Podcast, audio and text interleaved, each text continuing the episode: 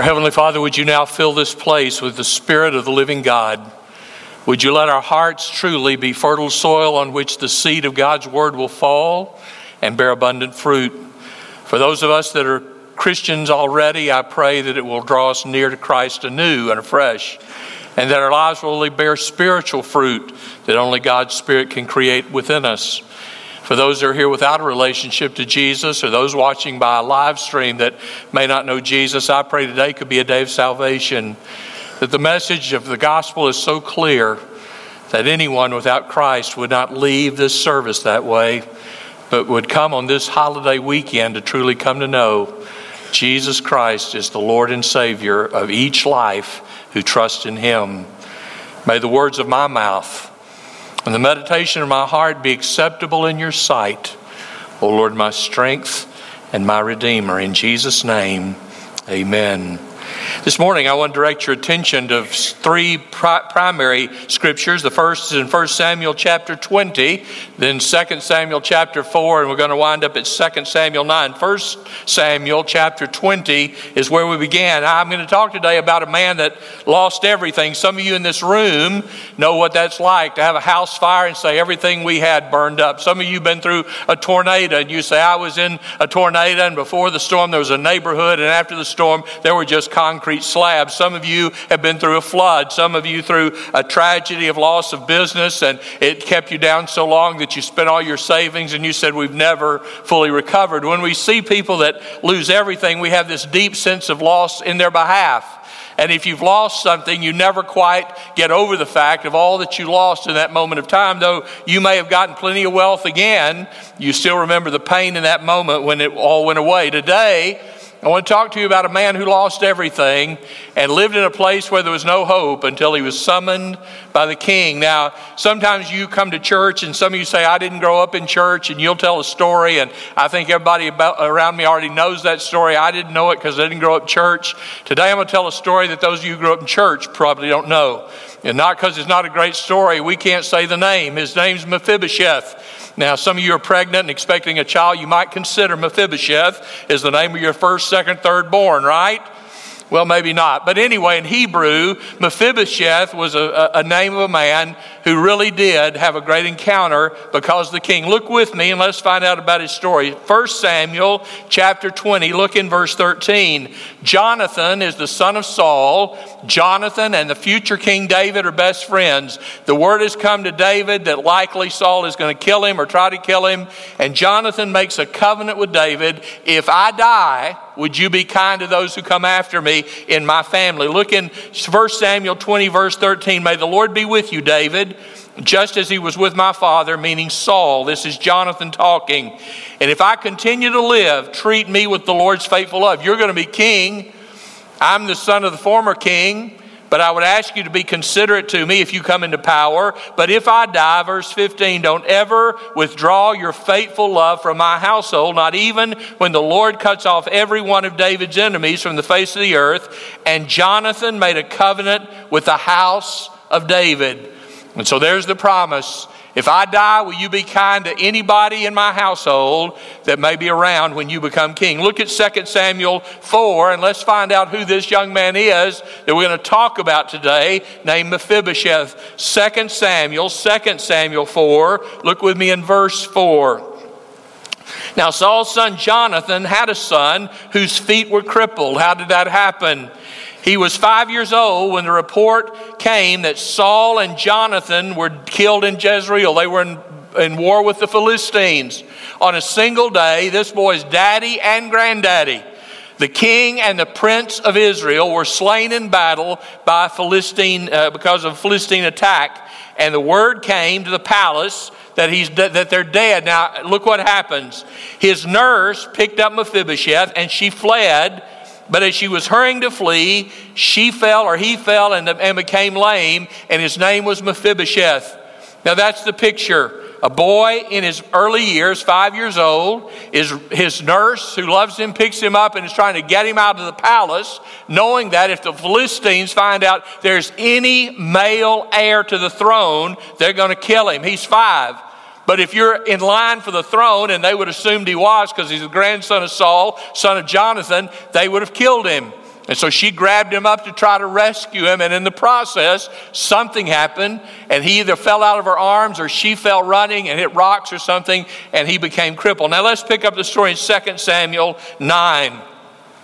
David has now conquered everybody that's been trying to kill him for a long time.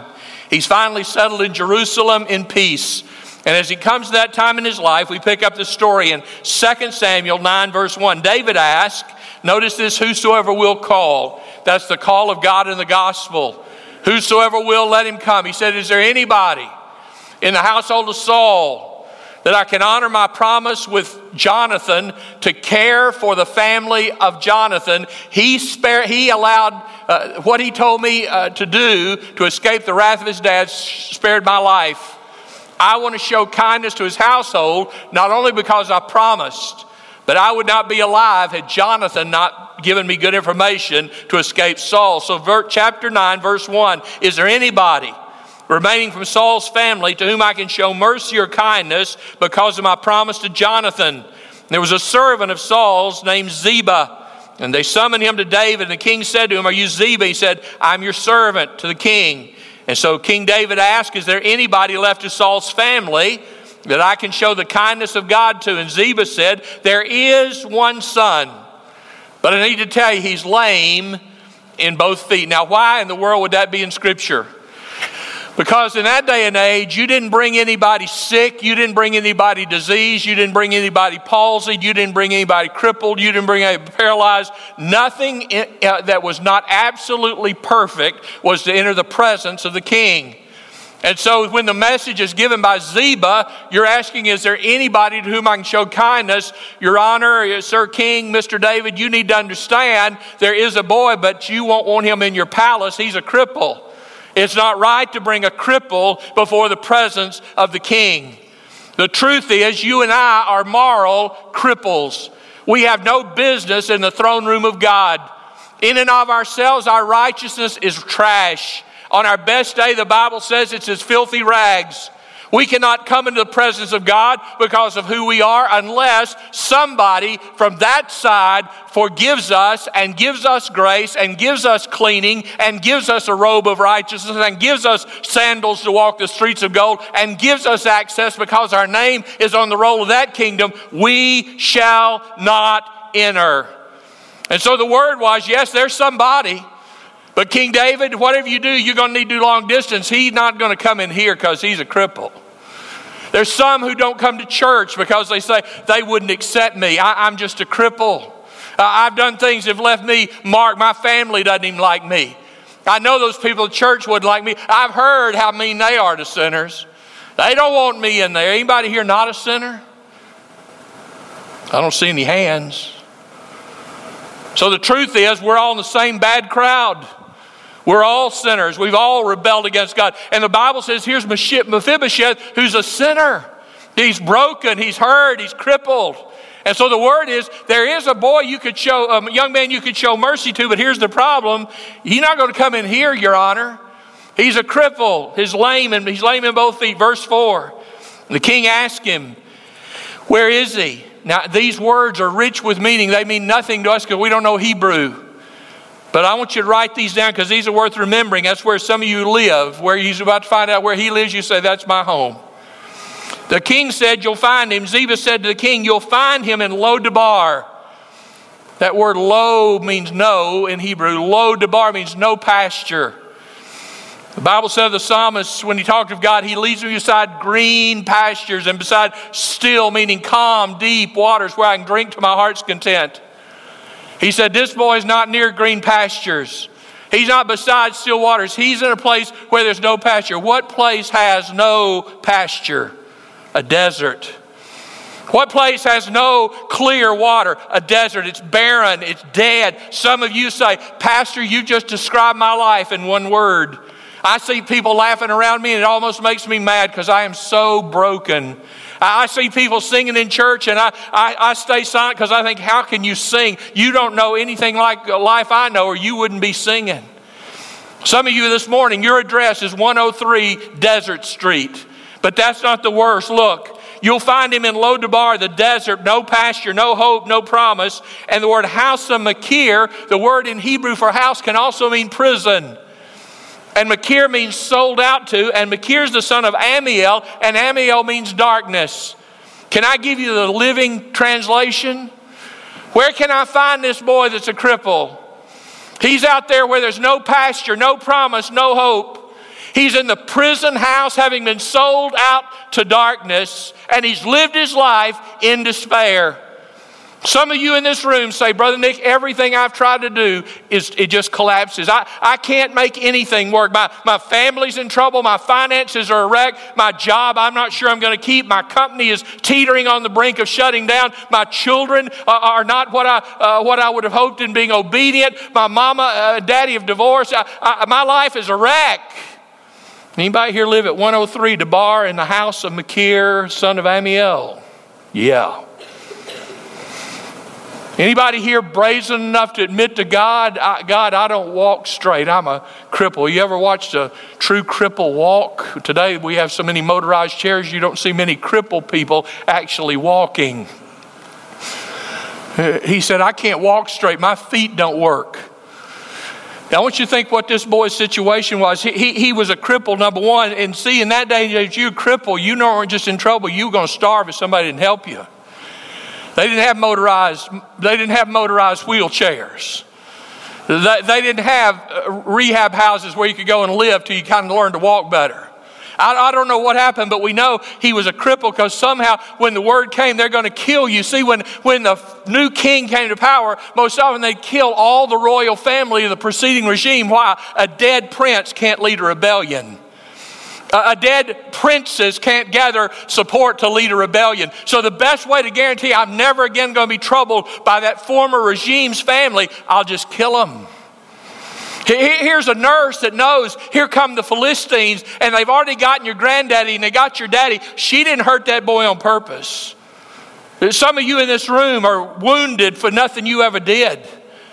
Some of you young ladies are terribly hurt and wounded because somebody molested you when you were a child. God forbid it's happening now. Some of you were raped. Uh, some of you went through a horrible abortion. Some of you went through a very difficult time of, of losing a child and you've never been quite the same. You grieve. You didn't do it, it, it, it happened to you. Uh, some of you in this room went through a time when you, lost not one job, but several. Some of you watched your wife leave you, didn't you? Some of you watched your husband walk out on you. Some of you saw your children go through a massive illness you never dreamed would happen. You didn't do anything. That, that's this boy. He didn't do anything to be crippled. If anything, this nurse loved him and was trying to save his life. But it's the picture we can't save ourselves. My daddy, though he loved Jesus, he couldn't he couldn't get me away from God's wrath. He couldn't. He loved me, but he's not capable. My mama was not capable. I can't save my son. I can't save his wife. I can't save my grandson. I love him, but I can't save him. I can't change him. Only God can do that. I can't save my daughter. Can't save my wife.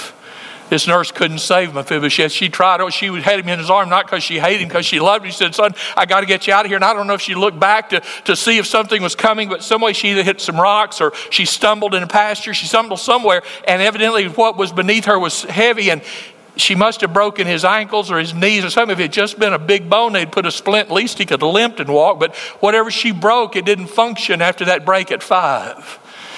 Some of you have been walking wounded now since you were very young, haven't you? You, didn't have anything to do with it, but it happened to you, and therefore you're still you're still hurting. This boy couldn't limp; he couldn't walk. He he he was a cripple. If you didn't walk, you didn't work. If you didn't work, you didn't eat. And the Bible says that it had not been for the house of Makir at least taking him in, he would have perished. He was not only crippled; he's a refugee. You're watching the same news I'm watching. I, I don't know what we're going to do with all the refugees trying to get away from ISIS and all those horrible places where there's so much war and sorrow. You, you saw this week when Aylan, the little Syrian boy, was found on a beach, three years old, face down in the sand. Precious picture. Looked like he's just asleep. Waves of water were beginning to wash in, and a person saw him laying there, his little head down, like a little three year old just taking a nap, a little behind sticking up. And if you didn't know better, you'd think he's just taking a nap there on the beach. Alan was one a family of four that left Syria trying to get to a Greek island, doing their best to get away from ISIS. ISIS, ISIS had already killed 13 members of the father's family. And the father got his wife and two children, a five year old son and a three year old little boy. And everybody but the daddy died when a boat that was overloaded left Syria trying to get to one Greek isle. And even the daddy said, when before they took off, when he saw how tightly they were packed and how low the boat was in the water, he said, Let me get my family off.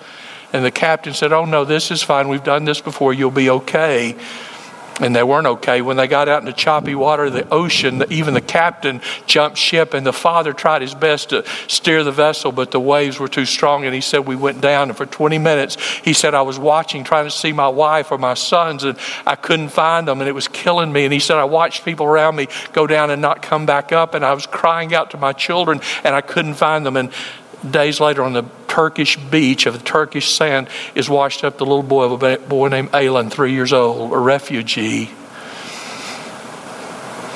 Here was a little boy as a refugee. He was trying to get away from the king, fearful that, uh, get away from the Philistines, fearful they'd kill the grandson of a king. He's crippled. He's a refugee. He's a long way from home. And now he's not taken to a better palace. He's taken out there where we've got to hide in the desert. Some of you today are hiding because of what you did, didn't you? Aren't you? Some of you are one step away wondering, am I going to be found out today? Will, I be found out tomorrow? Oh my, I, did I put the right code on that thing on my computer? It, it, what, what if, what if? And you're terrified.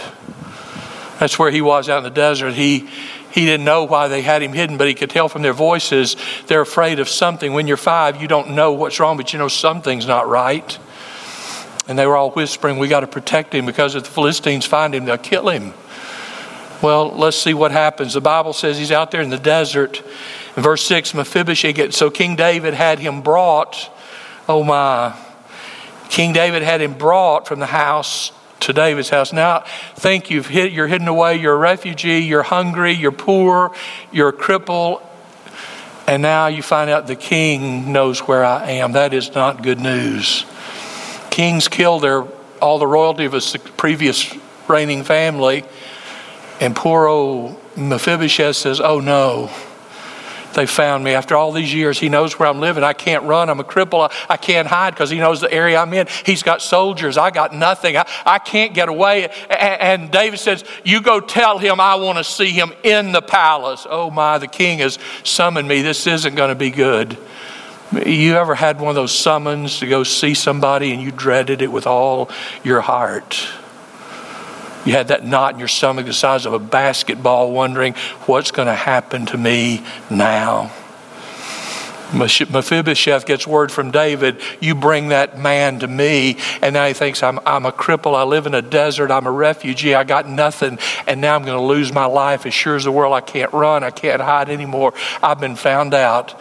I got to go face my execution. I wonder how they picked him up. I wonder if they had a stretcher. Did they have a chariot specially made that he could sit in because he can't walk out to the he can't walk even out of the house? How did they get him onto something? And probably not a horse because if you don't have legs, it's very hard to ride a horse. How did they get him there? I don't know, but the Bible says in verse six, Mephibosheth, son of Jonathan, son of Saul, came to David. And when he got in the palace, he bowed down to the ground and paid homage. You know what?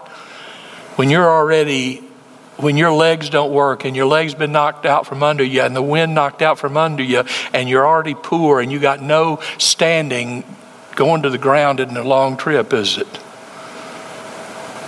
See it's one thing when a grown man six foot tall is erected and somebody says bow down. Well you kind of got to work at it. But when you're already on your bottom and your legs don't work it's just a short trip now here, here's a man who said, I got nothing. I am nothing. I've lived out there in the desert. I, I never dreamed I'd ever see the king. And the king brings him in and says, Put him down right there. And he bowed down low. I reckon so, because he thought he was about to die. And you know what David did? You know what David did? Same thing God's going to do to me one day when I stand in his presence. David knew his name. I could always tell if my daddy was happy or sad, mad at me by the way he called me. Nick! That wasn't a good, I scared you, didn't I? See, that wasn't good when he do that. It wasn't good for some of y'all. Your heart rate now is back up. Welcome back to church. But see, the truth is, when somebody hollers at you, everything in you kind of jumps. He said, Nick, we're at peace, right? Wonder what it sounds like when God calls your name. You know, when he spoke in the beginning and said, Let there be, there was. When he called Lazarus, Come forth, he did. When he said, Disciples, come follow me, they dropped everything. Wonder what it's going to be like when he calls your name. Here's Mephibosheth. He's on his face. His nose is smelling the dust, the, the, the Israeli dust on the floor of the palace of King David. And he hears, instead of, Get this man out of my sight, go kill this last remaining family of Saul. That's what he expected to hear. That's why some of you don't come to Christ. You're so afraid he's going to condemn you. You're already living con- condemned. He's welcoming you. You're already under the guilt of sin. He's not going to enhance that guilt. What he wants to do is remove it. He, when Mephibosheth got on his face and had his nose in the floor and those poor little old palsy legs. Now they're, they're atrophied because muscles hadn't worked in them since he was five. And now those little old flimsy legs where the skin is clinging to his thigh bone and, and his ankles are swollen not from lots of use but from no use. And he just puts his nose in the sand and he hears the king calling by his name. And it's not harsh. It's mephibosheth. Mephibosheth. Boy what's it going to be like when god says nick?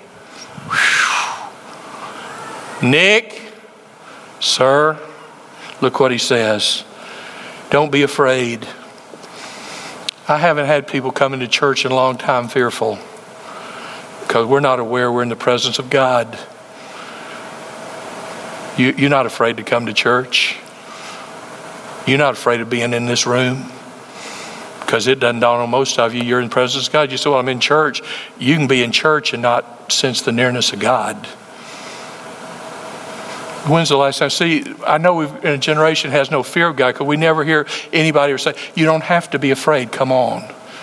In Scripture, whenever anybody was in the presence of God, the first word of an angel, if they appeared to somebody, was "Fear not." Uh, when the angel Gabriel came to Mary, he said, "Fear not." When the shepherds saw the heavens open and saw the angels, the, the word was, "Fear not." Uh, when the Bible says Jesus entered the upper room after the resurrection, he said, Don't be afraid. Over and over, Scripture says, Fear not, I'm with you, don't be afraid. You hear the word to Mephibosheth, he thought he's good as dead. Heard David say, Listen, don't be afraid, son. I intend, look at verse 7, I intend to show you mercy, not because of anything you've done, but because your father Jonathan. Do you realize today you and I are in this place, we know Christ, not because anything we did? I'm here because somebody else wanted to show me kindness. His name's Jesus. I don't deserve to be up here preaching. I don't deserve to be a servant in the house of the Lord. But because of somebody did something for me, I can. He said, You know what? I'm going to be kind to you, not because of anything you did or didn't do. I'm going to show you kindness because of Jonathan. And look what he said I'm going to do. I'm going to restore to you all your grandfather's fields, and you're always going to eat at my table. Isn't that amazing? And Mephibosheth answered and bowed down again and said, What is your servant that you take an interest in a dead dog like me? He's just said, I'm going to give you all the fields back. You've been living down there where there's not even a green pasture. You've been living where there's no hope. Everything that Saul farmed is now yours. All that land has been set aside in case I ever found a descendant of Saul. All that land is yours. You're, no, you're not going to be in no pasture anymore. You're going to be in deep and wonderful pastures. And you know what Mephibosheth did? He dropped and put his nose on the ground again because he heard the king say, And plus that, you're going to eat at my table. Oh my. He said, Sir, can I ask a question? Why, why would you and me good to a dead dog like me? I'm amazed at how we've, we, we don't we're not aware anymore of the awesome otherness of God. We're so confident that He's so glad to see us, it never dawns on us that we might ought to get mercy and forgiveness and cleansing before we enter His place, because it says you need to raise up holy hands, the name of the Lord, who will ascend to the hill, Lord, those who have clean hands and a pure heart. Mephibosheth said, Why would you do anything for an old dead dog like me? You know, when you see a dog in the middle of the highway, some truck or car is hit, hit, and there's that old dead dog laying there, and the first thing I think of, I wonder if that was on collar and that's somebody's pet. I know at our house, if something happened to our dog, Janine and Jody, I'd just have to take them out too. I mean, they couldn't handle it. But you know what? When I see an old dead dog in the yard, I never say to Janine, uh, dead dog in the, yard, in the road, I never say, Janine, let's stop and see if we can feed that dog. You know why? She say, Have you slipped a cog? Well, I know. Let, us go scoop at that, up that dog, see if we can take somebody to be a pet. Uh, let, us go get that dog and go take it to the vet, see if we can get it shots. You say, Nick, that's not. Why would you? You don't. We don't do anything with a dead dog. That's exactly right. You know what Mephibosheth said? I'm a dead dog lying in the road. Why would you even think about doing anything for me? He said, It's not for you. You're reaping the benefits of a promise I made a long time ago before you ever were. I made a promise to your daddy that if anybody anybody, anybody from his household survived, I would be true. You know what? You and I are saved because before the foundation of the world, God knew man would sin, and He knew there'd be a Broken Arrow Oklahoma, and He knew you and I would live here. And when He formed the world, He said, Way out there somewhere, I'm going to need a cross that my son can pay sin's penalty so all who come after Him can be forgiven, not because of who they are, but because of who He is. Look what it says in Scripture. Why are you so good to me, a dead dog? Verse 9 The king summoned Saul's attendant Ziba.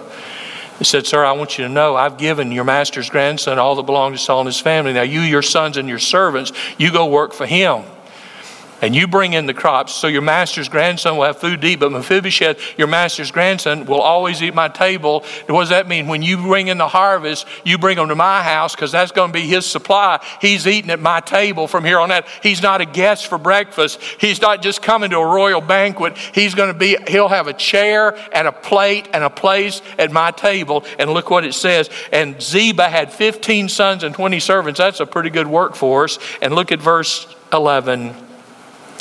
And Ziba said to the king, Your servant will do all my Lord has commanded.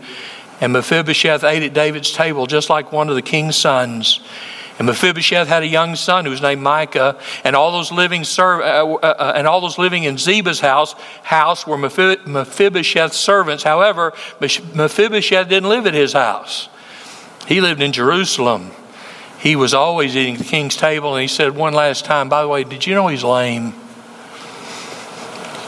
Can I, can I wrap this up this way? Have you ever thought you were at the worst day of your life and it wound up being the greatest blessing you ever received?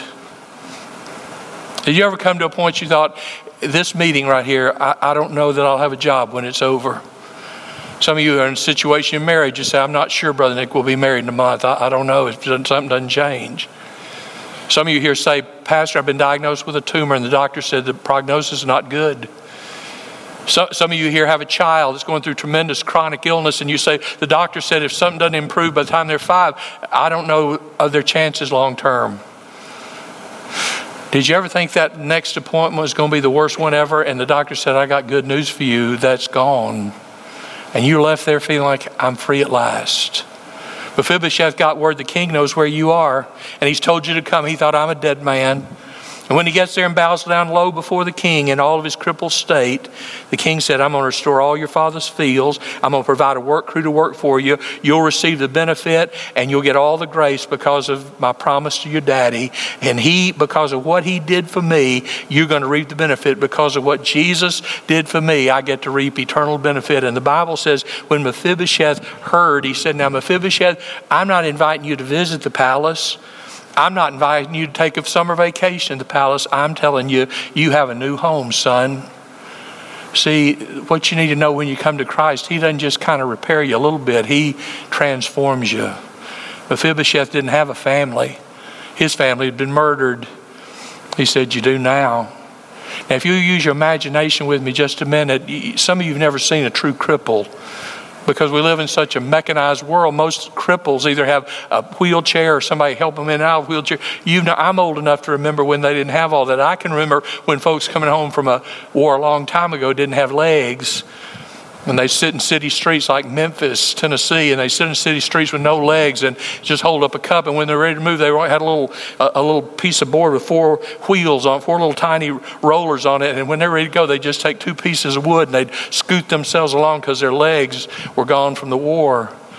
I remember as a boy watching men in Knoxville when I go visit my grandmother. There were men there that didn't have use of their legs, and so they had crutches, and, and there, wasn't, there wasn't wheelchairs that they could use because Knoxville's so hilly and they didn't have mechanized wheelchairs. So, so they'd take their crutches, and, and if you listen real carefully, you can hear that crutches hit, and then they, their feet would drag. Then those crutches would hit, and their feet would drag because their feet didn't work. And they just drag them, drag them under them while they could get try to get to the next place they needed to be. Here's Mephibosheth he felt so out of place. You ever gotten invited somewhere you just didn't feel like you belonged?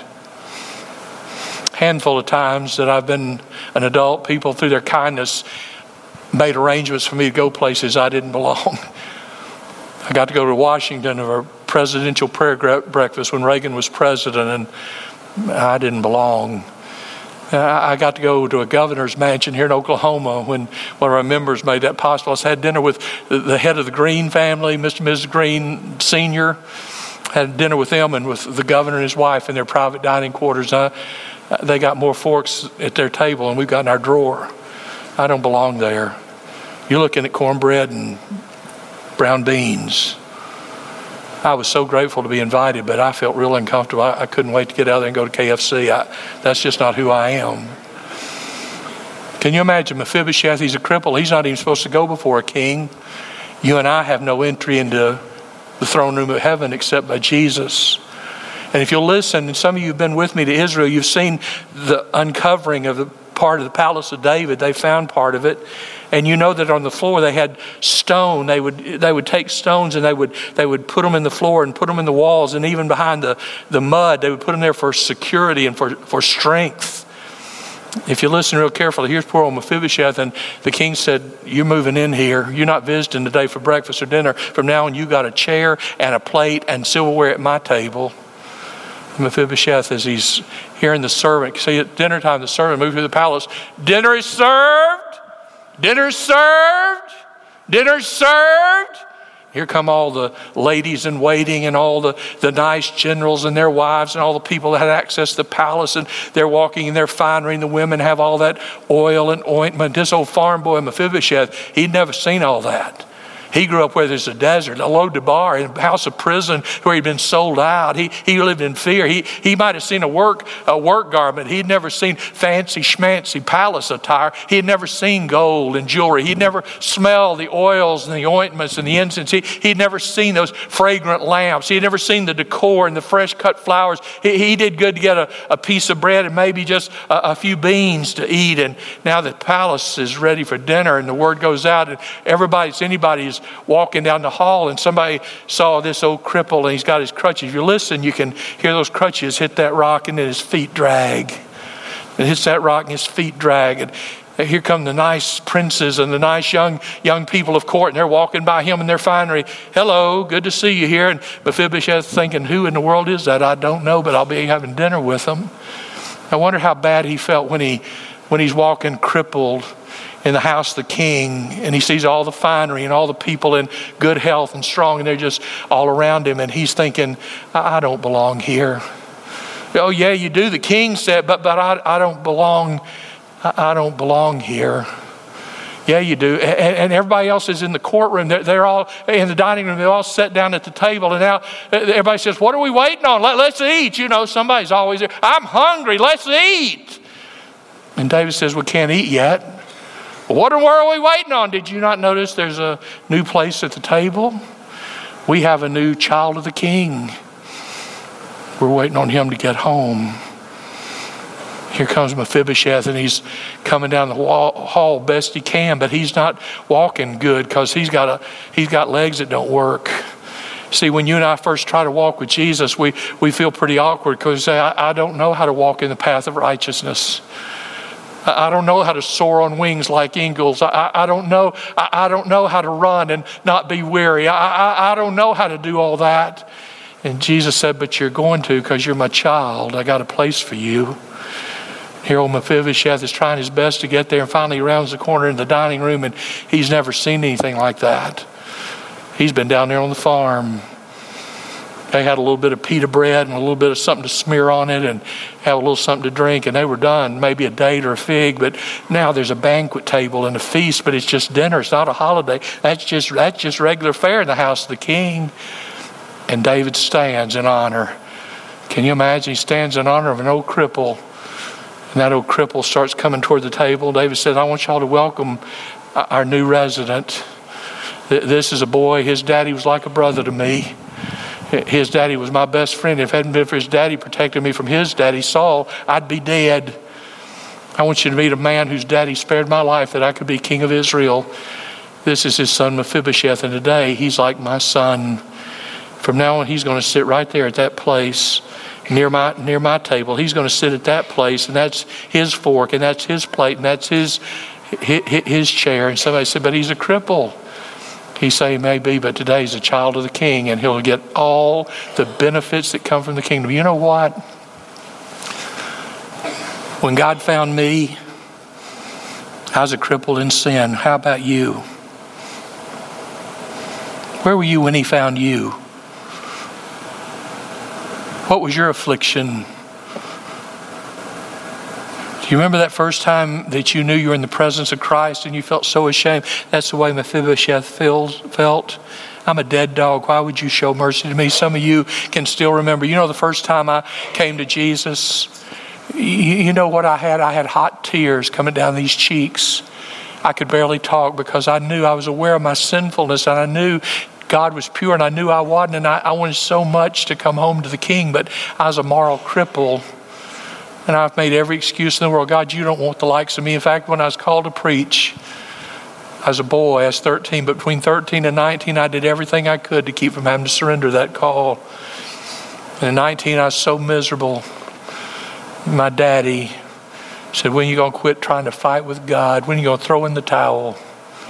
And I went up and laid across a bed upstairs in our two story home. I had a twin bed bedroom and I laid across one of those beds with a bedspread on it and just cried out to God, hot tears. God, I don't think you could ever use the likes of me. I don't think you could ever use the likes of me.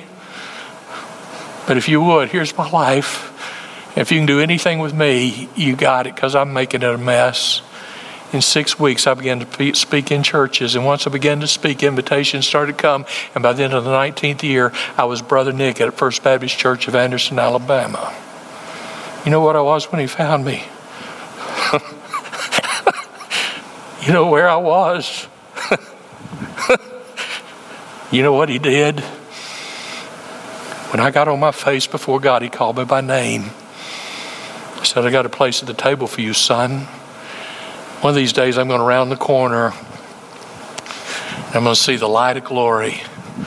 Old Mephibosheth, when he saw the palace, it was beyond anything he could imagine. I had not seen nor heard, nor the heart of heart of man been able to imagine all God has in store. When I round, when I round that corner and I finally see the King of Glory stand like this, I don't know exactly what that's going to be like. Closest I've got, closest I've got now is a child welcoming home somebody. As you know, I'm a grandfather.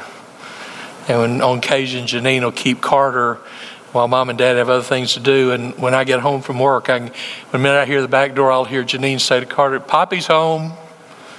Poppy's home. And when I come through that kitchen to where the family room is, he's coming at me just like this. Whew, I like that. There's a better greeting than that waiting on me.